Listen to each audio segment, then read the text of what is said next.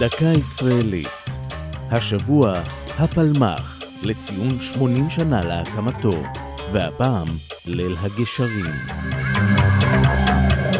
בלילה שבין 16 ל-17 ביוני 1946 האיר ירח מלא.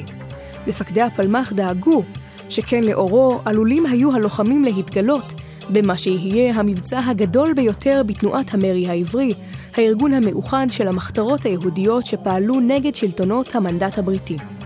שם הקוד של הפעולה היה מבצע מרכולת, והיא ידועה כליל הגשרים. יוזם הפעולה היה יגאל אלון, מפקד הפלמ"ח, כהתנגדות למדיניות הספר הלבן, שפגעה בזכות היהודים לעלייה ולהתיישבות. התוכנית הייתה לפוצץ בו בזמן גשרים שחיברו את ארץ ישראל המערבית עם שכנותיה, ולנתק נתיבי אספקה שהיו בשימוש הבריטים. 11 גשרים הותקפו, אך רק תשעה מהם התפוצצו כמתוכנן.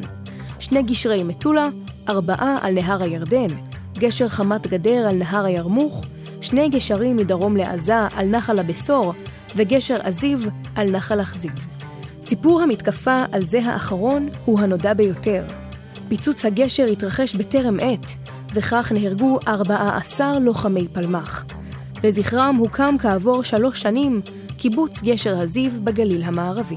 זו הייתה דקה ישראלית על הפלמ"ח וליל הגשרים.